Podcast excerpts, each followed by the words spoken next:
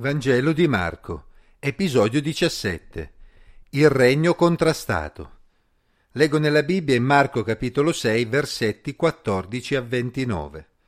Il re Erode udì parlare di Gesù perché il suo nome era diventato ben conosciuto. Alcuni dicevano Giovanni il Battista è risuscitato dai morti, è per questo che agiscono in lui le potenze miracolose. Altri invece dicevano è Elia, ed altri è un profeta come quelli di una volta. Ma Erode, udito ciò, diceva Giovanni, che io ho fatto decapitare, lui è risuscitato. Poiché Erode aveva fatto arrestare Giovanni e lo aveva fatto incatenare in prigione a motivo di Erodiade, moglie di Filippo suo fratello, che egli, Erode, aveva sposata. Giovanni infatti gli diceva Non ti è lecito tenere la moglie di tuo fratello. Perciò Erodiade gli serbava rancore e voleva farlo morire ma non poteva, infatti Erode aveva soggezione di Giovanni, sapendo che era uomo giusto e santo, e lo proteggeva. Dopo averlo udito era molto perplesso e l'ascoltava volentieri. Ma venne un giorno opportuno quando Erode al suo compleanno fece un convito ai grandi della sua corte, agli ufficiali e ai notabili della Galilea. La figlia della stessa Erodiade entrò e ballò e piacque a Erode e ai commensali. Il re disse alla ragazza Chiedimi quello che vuoi e te lo darò. E lei giurò Ti darò quel che mi chiederai fino alla metà del mio regno. Costei uscita domandò a sua madre Che chiederò? E la madre disse La testa di Giovanni il Battista. Ritornata in fretta dal re, gli fece questa richiesta. Voglio che sul momento tu mi dia su un piatto la testa di Giovanni il Battista. Il re ne fu molto rattristato, ma a motivo dei giuramenti fatti e dei commensali non volle dirle di no e mandò subito una guardia con l'ordine di portargli la testa di Giovanni. La guardia andò, lo decapitò nella prigione e portò la testa su un piatto. La diede alla ragazza e la ragazza la diede a sua madre. I discepoli di Giovanni, udito questo, andarono a prendere il suo corpo e lo deposero in un sepolcro. Era inevitabile che la gente parlasse di Gesù, considerando i numerosi miracoli che aveva fatto. C'erano molte opinioni diverse sul suo conto chi lo considerava un profeta, chi addirittura lo considerava Elia che era tornato, basandosi sulla profezia di Malachia 4.5. Ma l'opinione più bizzarra era senz'altro quella secondo cui Gesù non era altri se non Giovanni il Battista risuscitato dai morti. Anche Erode Antipa aveva sentito parlare di Gesù e aveva sposato l'ipotesi secondo cui si trattava di Giovanni il Battista risuscitato dai morti. Evidentemente la sua coscienza non lo lasciava tranquillo e sapeva di meritare una punizione visto il modo in cui aveva trattato Giovanni. In Marco 1,14 avevamo appreso dell'arresto di Giovanni, ma l'Evangelista non era entrato nei dettagli. Ora apprendiamo che Erode aveva fatto arrestare Giovanni perché era infastidito dalle accuse di Giovanni sulla sua relazione con Erodiada. Erode Antipa era il figlio di Erode il Grande e ambiva a completare il disegno del padre, terminando l'espansione del Tempio e facendosi apprezzare dal popolo come re dei Giudei. Aveva intrecciato una relazione con Erodiade, moglie di suo fratello Erode Filippo, durante un suo soggiorno a Roma. L'aveva portata in Galilea e l'aveva sposata.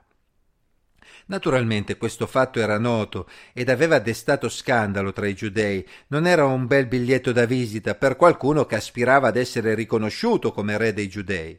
Non stupisce quindi che Giovanni il Battista avesse messo in evidenza questa situazione. Infatti un'autorità come Erode Antipa doveva essere un buon esempio per il popolo, mentre invece era motivo di scandalo. Abusando del proprio potere, Erode aveva quindi fatto arrestare Giovanni, anche perché dal suo punto di vista costui stava riscuotendo successo tra il popolo, avendo numerosi seguaci, e annunciava un regno che poteva essere in contrapposizione con il suo. Erodiada serbava rancore verso Giovanni e voleva che morisse, ma Erode, pur avendolo arrestato, lo proteggeva. E infatti Erode aveva soggezione di Giovanni perché si rendeva conto che Giovanni era un uomo giusto e santo.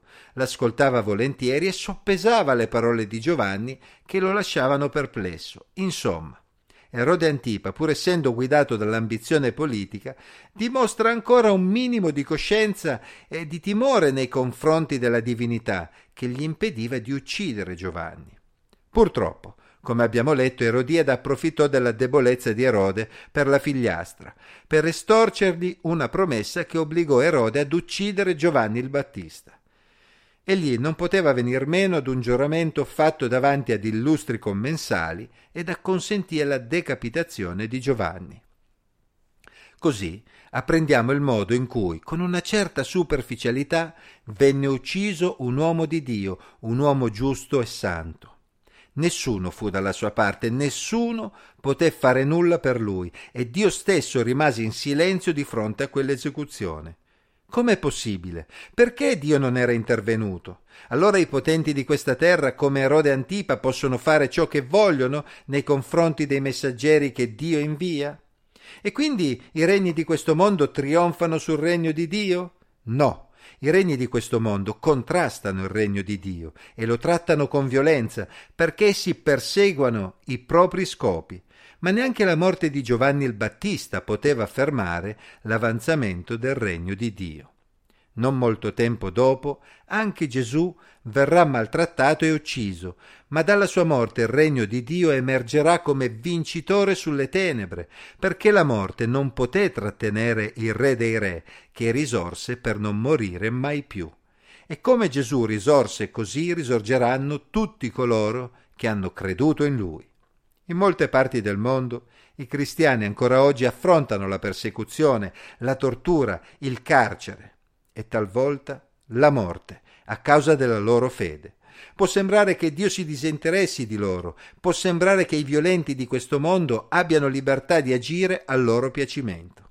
Anche oggi il regno di Dio viene contrastato dai regni di questo mondo, come Giovanni il Battista e Gesù stesso furono contrastati da Erode.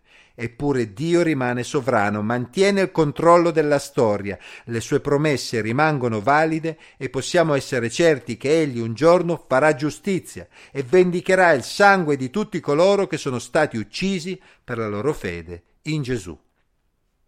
Erode non aveva risolto i suoi problemi uccidendo Giovanni e non li risolverà facendosi beffe di Gesù quando Ponzio Pilato glielo mandò affinché lo giudicasse, si legga a Luca 23:11.